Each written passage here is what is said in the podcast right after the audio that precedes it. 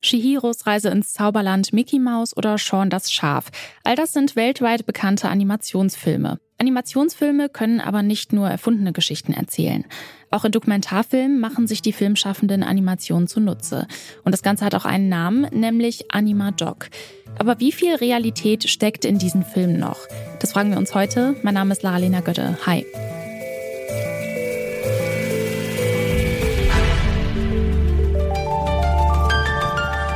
Zurück zum Thema.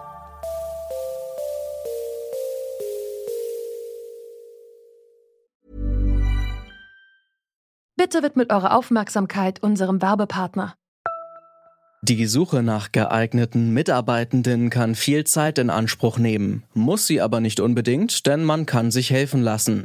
Zum Beispiel mit den Premium-Stellenanzeigen von Indeed, denn damit wird eure Stellenanzeige in der Suche sichtbarer und Bewerberinnen und Bewerber werden schneller auf euch aufmerksam. Indeed schenkt euch jetzt 75 Euro Startguthaben für eure Premium-Stellenanzeigen. Klickt dazu auf den Link in den Show Notes. Es gelten die AGB.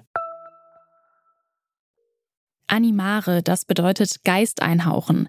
In Animationsfilmen hauchen die Filmschaffenden allen möglichen Dingen Geist ein. Papieren, Gelen, Puppen oder Knete. Das Dokumentar- und Animationsfilmfestival in Leipzig, kurz DOC, zeigt jährlich bis zu 255 Filme aus 55 Ländern. Detektor FM ist übrigens einer der Medienpartner. Und wie es schon im Namen steckt, bringt das Festival Animationsfilme und Dokumentarfilme zusammen. Zwei Genres, die auf den ersten Blick vielleicht nicht viel miteinander zu tun haben. Wo liegen da die Schnittstellen? Das habe ich Franka Sachse gefragt. Sie ist Animationskünstlerin und Dozentin an der Kunsthochschule Kassel. Und sie meint, auch klassische Dokumentarfilme können die Realität nicht eins zu eins darstellen. Jetzt ist es aber so, dass da auch schon ein Filmemacher, eine Filmemacherin dahinter steht, bestimmte Momente auswählt, dass eine Kamera ja auch nur einen Ausschnitt zeigt und nicht alles, was drumherum ist. Auch das wird bearbeitet, das wird geschnitten. Da fehlen also ganz bestimmte Teile. Andere Teile werden irgendwie besonders herausgehoben. Details verstärkt und so weiter. Also auch das ist nicht die Realität, was auch immer man als Realität bezeichnen will. Also, die Frage mit der Realität ist ohnehin so eine Sache, auch im klassischen Dokumentarfilm.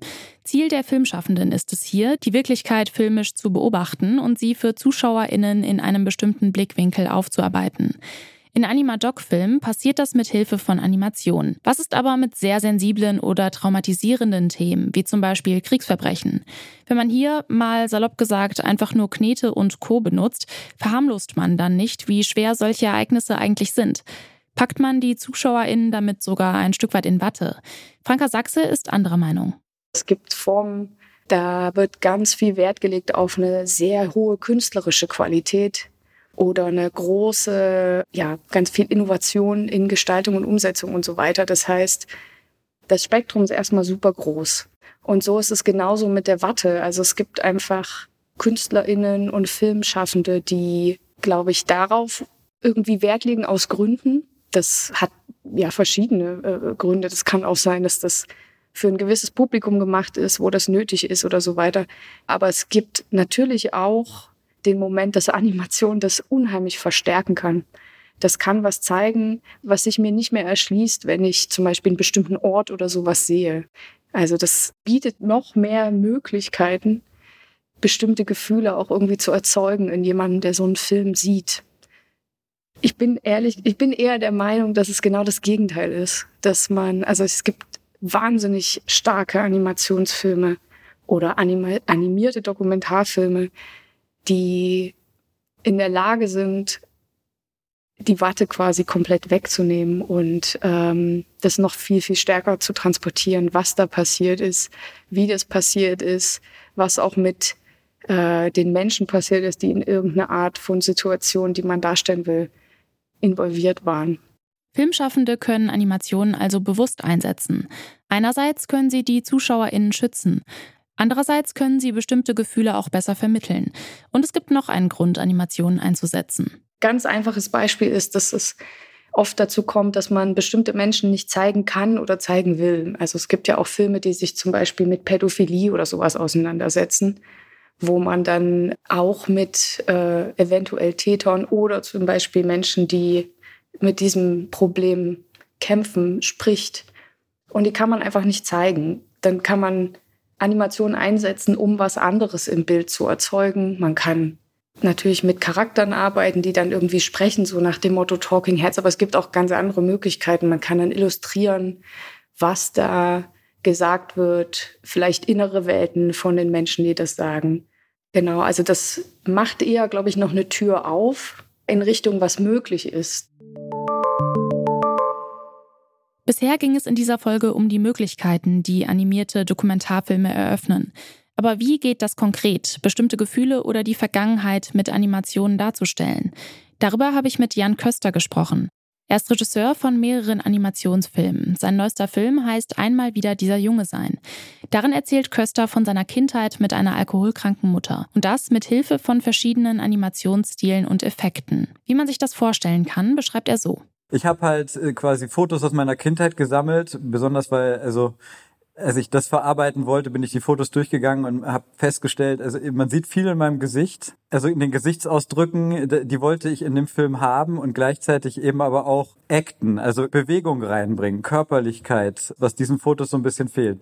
Und man muss sich das so vorstellen, wie da tanzt jemand hinter einem Foto und das Foto ist auf dem Vorhang und wird verformt von dem Tanzen, so ungefähr, muss man sich das vorstellen. Also im Prinzip ist ein digitaler Vorgang, als ob ich das Foto auf mich draufklebe und mich damit bewege.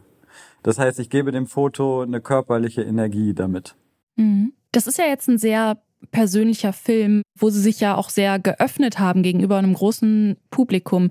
Gab es irgendwie so ein Vorher und so ein Nachher bei diesem Film in ihrem persönlichen Leben? Ich habe festgestellt, dass dieses Reenacten sozusagen, dass ich in diese körperlichen Zustände zurückgehe aus meiner Kindheit, also die Gewalterfahrung, dass mich das stärker retraumatisiert hat, als ich gedacht hätte. Also, dass ich stärker tatsächlich in diesen Zustand zurückgekehrt war, als ich das für möglich gehalten hätte. Also, indem ich die Bewegungen nachgemacht habe, die mein Körper als Reaktion auf die damals, ja, also auf die Gewalt eben, also eingenommen hat, Positionen, habe ich mich stärker wieder dahin zurückbegeben, als ich dachte. Und es war dann irgendwann nötig, die Arbeit abzuschließen, weil es also auch äh, anstrengend war, also das zu empfinden nochmal. Mhm. Würden Sie sagen, dass durch den Animationsfilm der Filmende, die Filmende einfach nochmal mehr von sich irgendwie preisgibt, als wenn jetzt einfach nur draufgehalten wird oder wenn den Dokumentarfilm aus Interviews besteht, gibt es da einfach mehr Möglichkeiten im Animationsfilm? Ja, also ich finde schon, dass der Animationsfilm in seiner Abstraktion eine Möglichkeit hat, sozusagen, dass es leichter ist für den Zuschauer anzuknüpfen wenn man direkt jemanden sieht, der spricht, ist es was anderes, als wenn man abstrakte Bewegungen sieht, die auch von einem selbst stammen könnten. Also gerade in der Abstraktion, glaube ich, hat der Animationsfilm eine große Chance der Übertragung von emotionalen Zuständen. Das funktioniert ziemlich gut. Dokumentarfilme zeigen immer nur Ausschnitte der Wirklichkeit. Trotzdem, sie bringen den ZuschauerInnen reale Ereignisse nahe und regen dazu an, sich mit Themen auseinanderzusetzen. Nutzt man dafür Animationen, dann kann auch das abgebildet werden, was mit der bloßen Kamera nicht möglich ist. Zum Beispiel Momente aus der Vergangenheit, die nicht in Archiven festgehalten sind oder Gefühle, die sich nicht filmen lassen. Und damit helfen Animationen auf ihre Weise, die Realität zu dokumentieren. Das war's von uns für heute. An dieser Folge mitgearbeitet haben Eleonore Grahovac, Lene Rügamer und Alea Rentmeister. Produziert hat Andreas Popella. Chefin vom Dienst war Charlotte Nate und mein Name ist Laralena Götte. Schön, dass ihr dabei wart. Tschüss und bis zum nächsten Mal. Zurück zum Thema vom Podcast Radio Detektor FM.